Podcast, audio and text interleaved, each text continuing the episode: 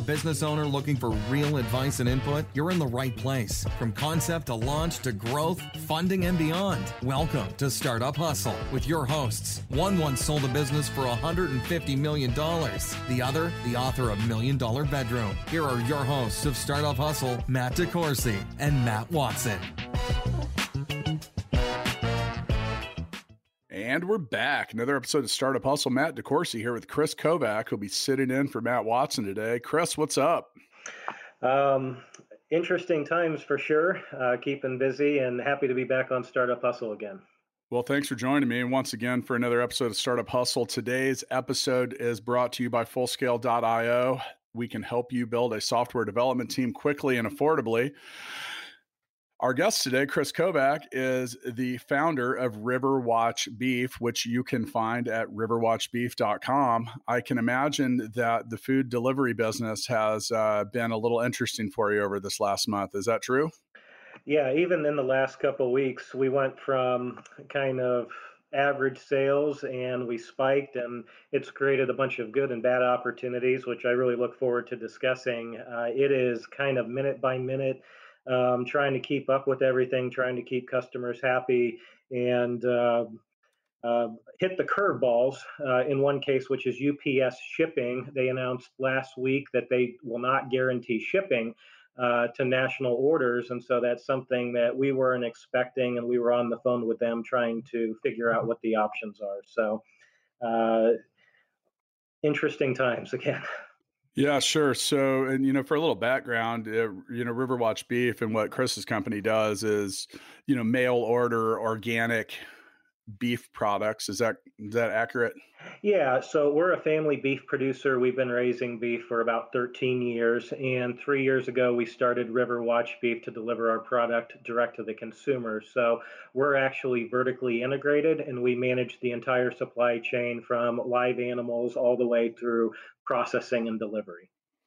So let's go ahead and, you know, obviously it's been interesting times that have required adaptation and innovation from a lot of different people.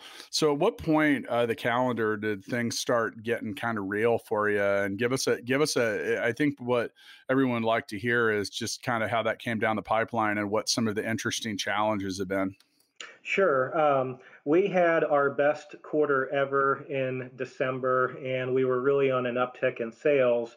Uh, the sales were strong early this year, and March typically is about average um, as people are getting out into the spring. And so we were kind of expecting normal sales. Uh, on March 11th, we got our first peak, and I think that was right around the time when the stock market went down 1,200% or 1,200%, 1,200 points, and that people were hearing more about the COVID virus and I think that was some early adopters trying to make sure that they had good food, kind of the preppers, if you will. And uh, our average order that day on March, I guess it was 11th, was about five times. And then we set a daily sales record on March 16th. We set another sales record on the 19th, and we set another sales record on the 21st. We did more volume in four days than we had done in the last two months. Oh, so wow. it was starting from, you know, let's say 30 miles an hour and shifting right into maximum speed. Uh, and it came to a point where the orders, when they were coming in and the emails were pinging, um, it, was scary. Uh, you would think that we would be excited, but we were worried that it was going to break the system. Would we be able to manage the deliveries? Would we be able to manage all the customer inquiries and things like that? And so much so, we actually shut off all marketing. We hadn't done a lot of marketing this year because we rely on a lot of word of mouth. And we wanted to let people know that we were doing deliveries in Kansas City seven days a week. In other words, providing um, access to folks with high quality food is very important to us. And so we, we shifted on the fly, started offering seven day a week delivery, did some Facebook posts, and our traffic probably was up 10 to 20 times daily volume. So uh, we got off to a fast start, and we've just been trying to uh, do the best we can since then. Do you have enough beef? We do. Uh, we just processed another herd in early January, and we were expecting that to last about six months or so as we were working on the next round of, of uh, the herd that we were going to process. and um, six month worth of inventory will probably sell out here within 45 or 60 days. So also trying to manage that piece of the puzzle, making sure that our monthly club subscribers and our customers uh, are able to get product. So you mentioned something you were concerned that the influx of volume would break the system. I I've been been down that road before. Um, did did that occur at any point? Uh, it, it did from a couple different standpoints. So uh, at the open, I talked about UPS. We have the capacity to ship perhaps 20 orders a day. And I think at one point we had 40 orders uh, that were uh, scheduled to ship on a particular day. So we had to triage, um, perhaps an interesting word to use, but we had to, uh, in order of our customers, um, provide service to the people that ordered first and then manually email everyone else and say here's the situation. We could send it out a week from today or within a few days. With national shipping we can only ship out monday and tuesday and so again, there's only so much we can ship. So that caused a bunch of worry from customers. Our 1 800 number was overwhelmed, people freaking out, uh, wanting to make sure are they going to get their order? When are they going to get it? Uh, I heard customers say they've ordered from other folks and they were notified two weeks after the fact, or I guess two days after the fact, um, that their orders weren't going to happen. So that was a big part of the shift. We do everything manually. So it is a time intensive process to follow up and kind of have that personal touch with all the folks. So uh, we were doing about 18 hour days and have been doing them 16, 18 hour days. I know you're familiar with that. Just trying to, like I said, keep our customers in the know, um, answer questions, and get the orders delivered as fast as we can. Yeah, I think that's always, you know, that's been an interesting challenge. And we've talked to a lot of different people over the last couple weeks about, you know, how some of the adjustments and the things that they've had to do to to handle. I mean, whether it be up or down. Um, and you know, obviously the the the the the whole situation that we're in right now has flexed and strained and broken our supply chain in a lot of different places. And you know, it's like you mentioned a business like yours, you're uh, you know, it, you talk about 20 orders a day. That might not sound like a lot, but who knows? I mean, because some businesses, 10 orders a day might be a, a huge influx, and then the ability to get it out. And I would imagine that, uh, you know, when we had you on the the first time, which I, that episode was lovingly titled "Where's the Beef," um, apparently the beef's at riverwatchbeef.com if you're if you if you need to know but um, you know one of the one of the things we were talking about was you know that ability for it to spoil or it can't you know take it can't take eight days to arrive that's right. And we actually had a couple orders that were delayed by UPS before they eliminated their guarantee. And our customers have been overwhelmingly understanding and positive. I think they get it. Um, we've had to refund some orders, and we're going to have to wait when things die down, and we'll reship those orders out. So that was um, with the nationwide shipping. We had done a lot of work with optimizing our website to be more visible nationally, and of course, our web traffic around the country skyrocketed. And there's different shipping zones. So, folks in Ohio, it's a totally different program than trying to ship to California or New York. Um, so we were just transparent and honest and said, here's what we're up against. We're doing the best that we can. Here are your options. And like I said, people have been uh, almost almost without exception very understanding and very positive. Uh, you know, I mentioned that we're a father-son company, and you know we don't have staff. And as a matter of fact, my dad had to take a step back because he has some health issues. So it's kind of been a one-man band. And the question is, is we could i could hire some folks and i've been talking to friends who have been laid off but it takes time to understand the system. There's a certain way to assemble the packaging. There's a certain way to package the beef because if you don't do it correctly um, it will spoil. And so trying to figure out okay is now the time that we get some help or do we push through this until things settle down? And then we can get some part or full-time helpers to help with the logistics so some of those options, uh, you know, these these are scalability concerns that a lot of a lot of businesses deal with as they grow. Um, what what have you learned about your own scalability? Because it sounds like there's a there's a, a, a few limitations may have prevented presented themselves.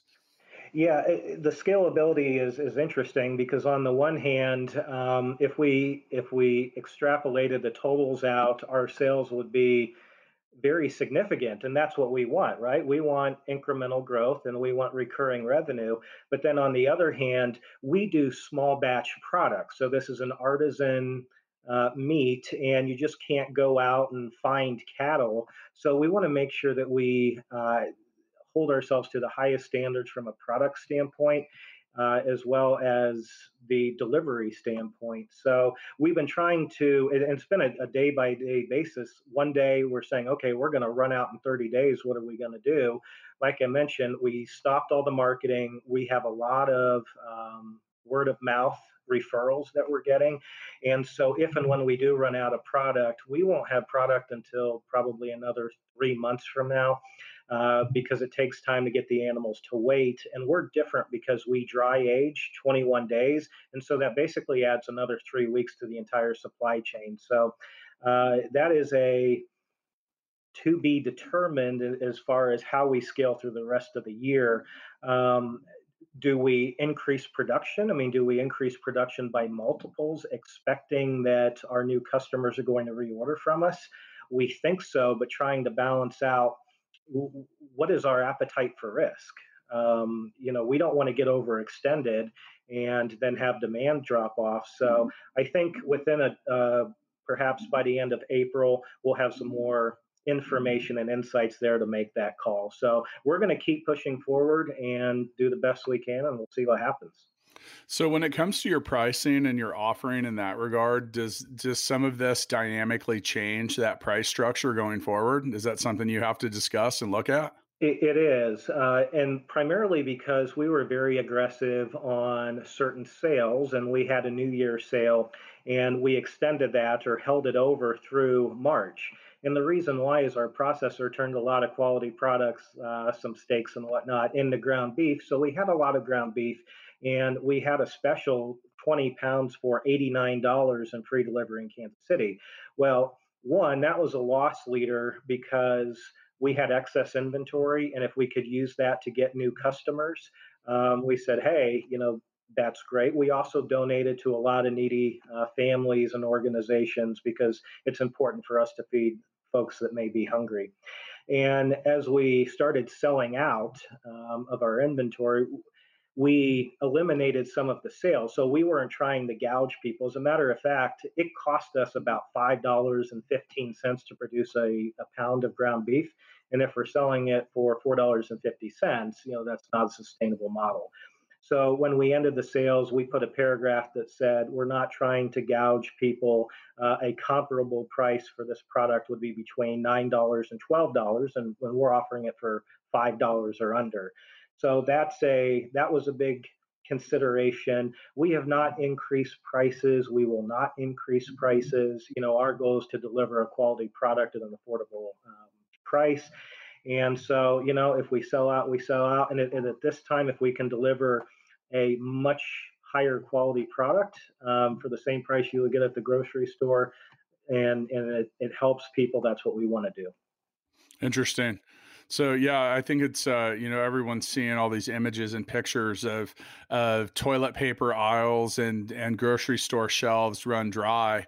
Um, and you know there's clearly some additional options that are out there so so a, a, question of was the was the the influx in business was that largely return customers reaching out for, and looking for other options that they might have out of the standard realm, or was that new? Was that new business coming in?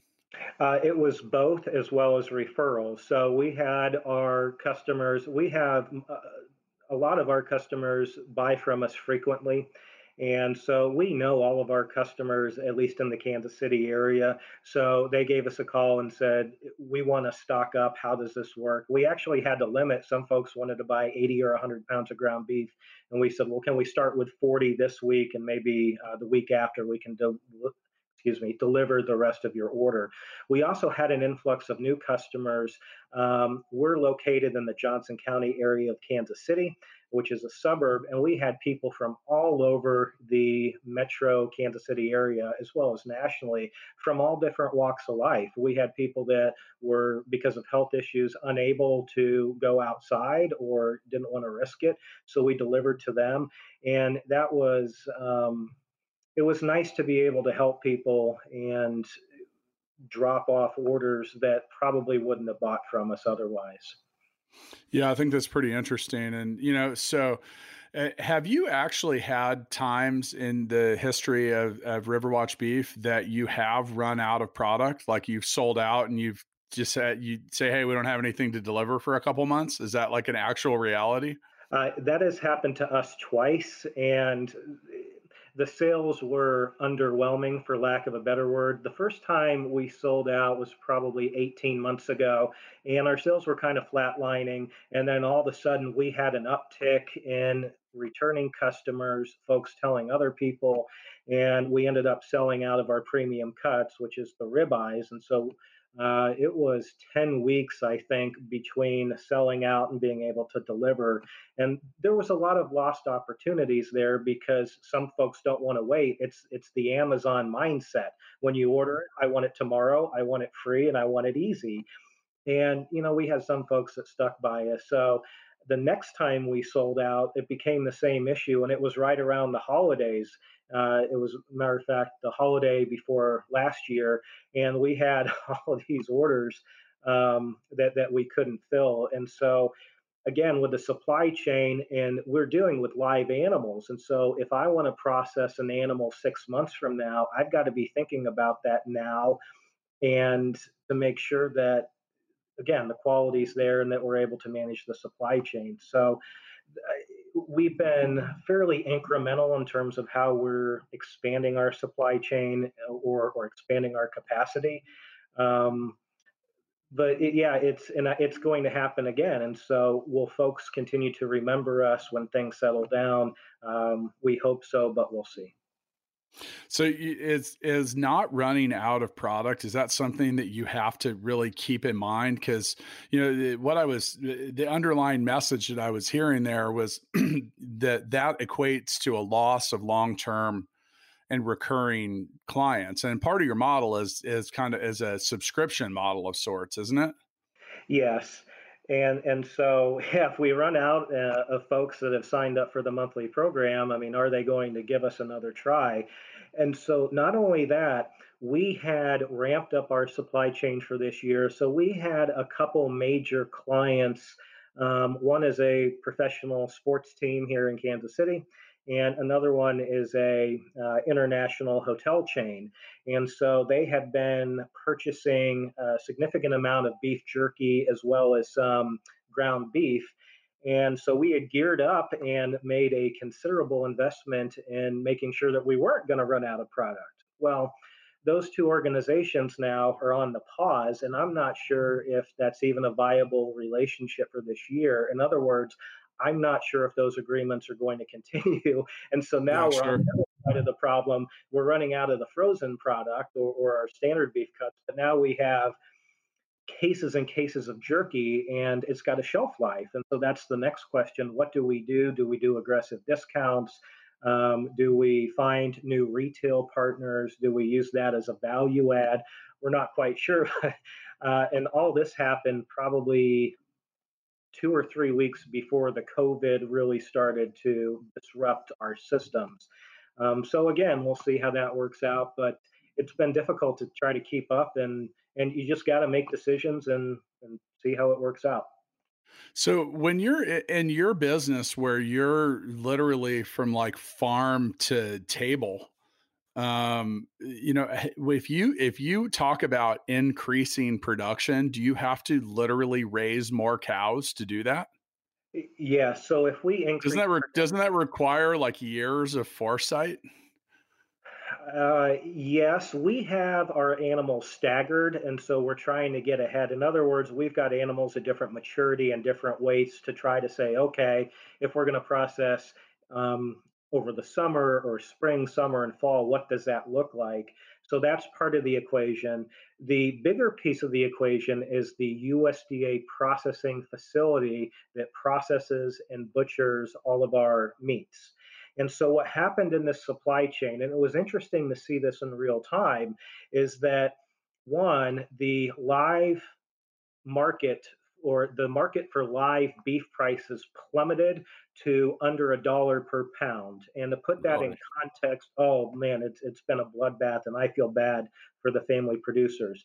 The reason why that happened is because the supply chain stopped, and family producers are living kind of cow to cow instead of paycheck to paycheck. And so when they get into a cash crunch, the only thing they can do is sell, and there's no one to buy their beef.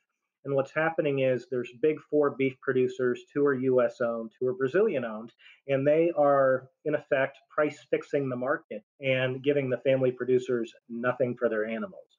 So that is disappointing. But what's also happening is the folks that are trying to get ahead of it have booked our processor out now four and five months in advance.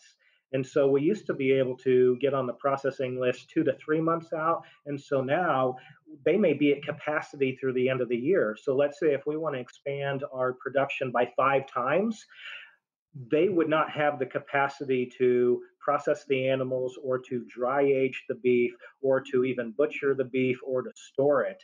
And so we're not sure how that's going to work out, but I believe that that is going to trickle down in all food supply chains and probably over this, and this will last throughout 2020 and probably in the 2021.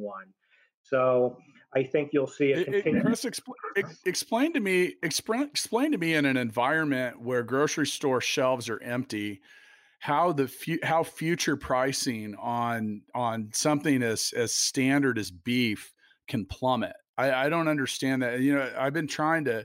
I've been wrapping my arms around a lot of the economics of what's going on. Like oil is at an 18 year low that's right. And somehow that's bad for our economy, which I don't really understand because that's the largest expense that some businesses have, or one yeah, of them and that's a huge expense for us. And so I was thinking through the same type of question, and that is when oil goes down, eh, the price of gasoline starts to go down within a few weeks. And so we're expecting to see gasoline at under a dollar fifty a gallon, and maybe even in the dollar range, because barrel last time I saw yesterday was a little over 20 bucks a barrel. So the reason why that doesn't happen in the beef business is because it's controlled a vast majority of the market by international companies and they don't care. So they actually have huge stockpiles of frozen beef. And whenever that there is a glut, um, or if they they would rather, it's almost like diamonds. They would rather hoard the diamonds and wait for the market to work out and still charge a lot of money as opposed to giving price breaks to consumers. And by manipulating those types of price structures, my understanding is they can increase their profit margins up to 100%. So they I, I, just don't I don't understand how the how when demand is up the the price would possibly drop, but who knows, man. I I, I mean I, I think you're discussing futures though, right?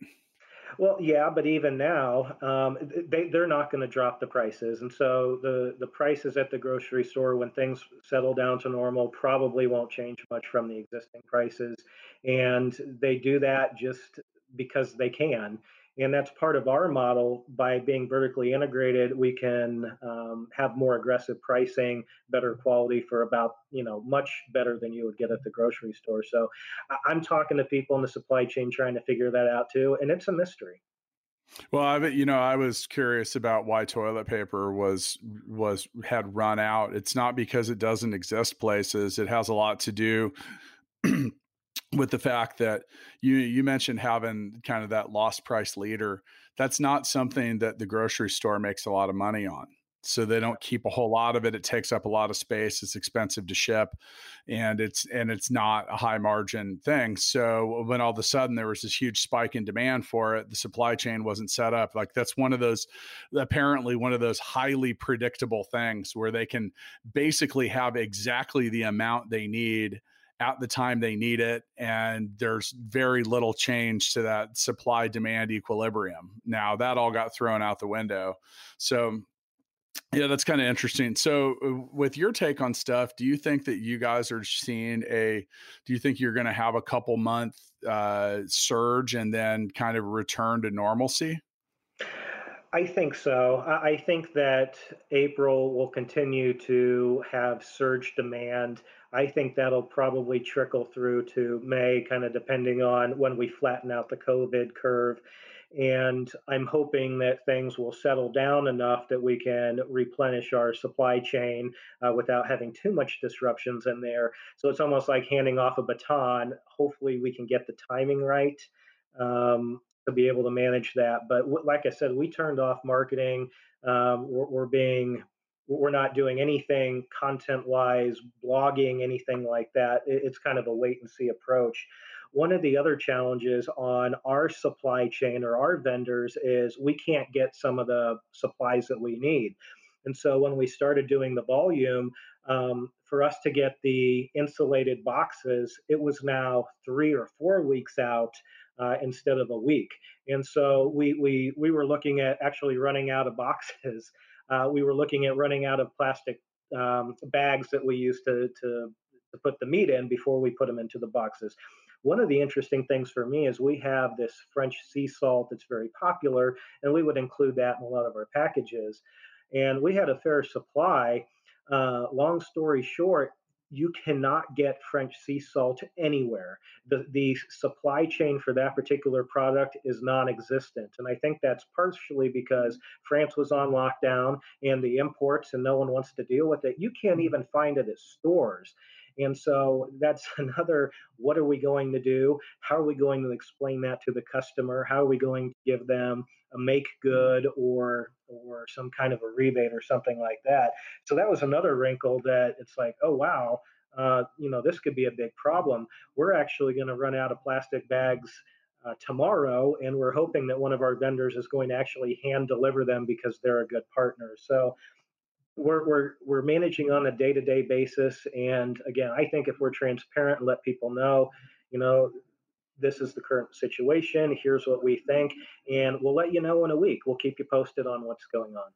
Yeah, I think there's a level of understanding. Um, I mean, you know, the the fact that we're all in this together, uh, despite on many days on Facebook, it doesn't seem that way. Um, but you know, overall, that's one of the things that that I, I spent some time talking about in my Corona Diaries uh, series that I, you know, when I was grappling with potentially trying to get out of the Philippines and get back to the states and and some of the things I was really you know I had really uh, dove all the way down the rabbit hole. I was like how is it, this is clearly coming and this is happening. I was challenged with uh, finding a bunch of solutions for things that I hadn't had to find solutions for in the past but as I really got into things I really realized that the overall supply chain disruption um, that that we were likely to not feel the true disruption for a while later because you know you uh, you ha- with quote supplies you have some until they run out and the question is is is what level of competition? I was already reading that some uh, you know especially stuff that comes out of china um, you know that that the ripple effect from that is is still onward and who knows if that's going to clear up. Like you mentioned just weird shit like what was it french salt yeah, this uh, Fleur de Sel, which is a type of French sea salt and gourmet and and expensive and hard to find. But who would have known? Who would have known besides you, right? Right, and and you know we we had had enough for a few months, and then all of a sudden it was gone in a week, and then I actually had to at some point last week change all of our products on our website to change out the sea salt for some beef jerky um, and so, again, letting customers know who expected that. Unfortunately, we ran out and, and it's just not available. Um, and so that's going to happen. Additionally, we're running out of certain cuts. And so the challenge for our business is we have steaks, we have hamburger, we have roast, and it's disproportionate. So now we had a guy in New York buy eight pounds of fillets we only get about two and a half pounds of filet mignon per animal. So this person just bought three animals worth of fillets, we have other people buying 15 ribeyes. And so, one, all of our packages have those types of cuts in them. And so, what do we do? Do we change the package? Well, we can't do that because it's going to be confusing the people. And and so, trying to figure out because it would be a bad situation for us to sell out of all of our premium cuts and then just have a lot of odds and ends that the people may not be familiar with, or, or that's not the cuts that they want. Um, so we're, trying to figure that out, and we have made some of the individual cuts um, unavailable to buy individually. You can still get them in the package, you can still get them in our monthly club, but you can't go buy 20 pounds of something that we may only have 50 pounds of. Interesting. Well, we asked before, where's the beef? Now we know, as long as you want to buy it in reasonable quantities. So, once again, with us today, we had Chris Kovac, the founder of Riverwatch Beef. You can check out their website and order some stuff. Buy some beef jerky. Sounds like that's that's available for you. You can go do that at riverwatchbeef.com. So Chris, as we uh, as we wrap up here, I mean, what's what what is something that you have learned from all of this? How have you grown as a business owner and entrepreneur, and how is that going to help you going forward? take a deep breath would be the first uh, piece of advice I give myself. And in other words, things are changing quickly, a lot of information. Instead of being reactive and, and just trying to trying trying to do your best to say, okay, let's look at the facts, let's figure out how to manage this and improve our systems. And so some outcomes here have been um, better management of our supply chain and trying to have contingency. So, what happens if we have high demand? What happens if the demand trails off? Uh, I think maintaining our high touch with our customers and being authentic and transparent and having the need to um, uh, automate some of these processes. And so, as I mentioned, when we have an, an, order, it's a custom email. So I actually email folks, make sure that that they understand what they're getting if they need to customize things. And so that that's time consuming. I'm happy to do it, but what are some things we can automate? What are some technology pieces that um, we can utilize to help kind of manage the chaos? And also the partnerships with our supply chains are so important. We work with a USDA processor, and we're actually not able to enter their plant anymore. They actually have to bring things out to us. And so, hopefully, we'll see a real disruption when the food manufacturing plants, if they have issues and they have to be furloughed, that will really be a nightmare for everybody. So, you know, I just think we do the best we can and we're thankful for our customers. We're getting a lot of positive feedback from our new customers, which is great because uh, we do have a niche product. It's a healthier option, uh, it's a delicate meat, and so not everyone will like it. But the folks that are buying it, they understand what they're buying and they like it. And I, I think having these updated processes and systems will allow us to onboard people easier. So if we hire people that will help us do deliveries or help us do logistics or build boxes, we'll kind of know where the pitfalls are and we'll have a process that they can contribute to and improve instead of kind of kicking folks into the fire. So, uh, half fulfillment and also half let's continue to optimize our existing way that we're doing business to just imp- improve our efficiency. Well, thanks, man. That was, you know, I, I, think we've all been forced to learn a lot of interesting things, both about our businesses, ourselves, our employees, our vendors, our clients. Uh, it's been an interesting ride. Well, Chris, thank you for spending some time to uh, share all that. There's, I, I, learned, as usual, I learned a lot about beef today. Hmm. Um, so yeah, I really appreciate what you're doing, and and you know, if you guys that are listening guys and and men and women that are listening. I'm trying to correct myself from saying guys all the time.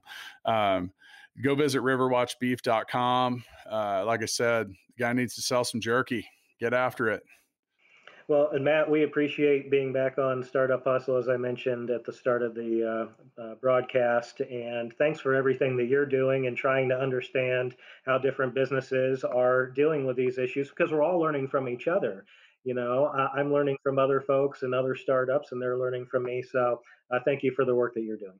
Yeah, that's what we're trying really trying to do with with things is you know, I think people are really kind of tired of the COVID-19 discussion. Like we get it, it's here. What are we going to do?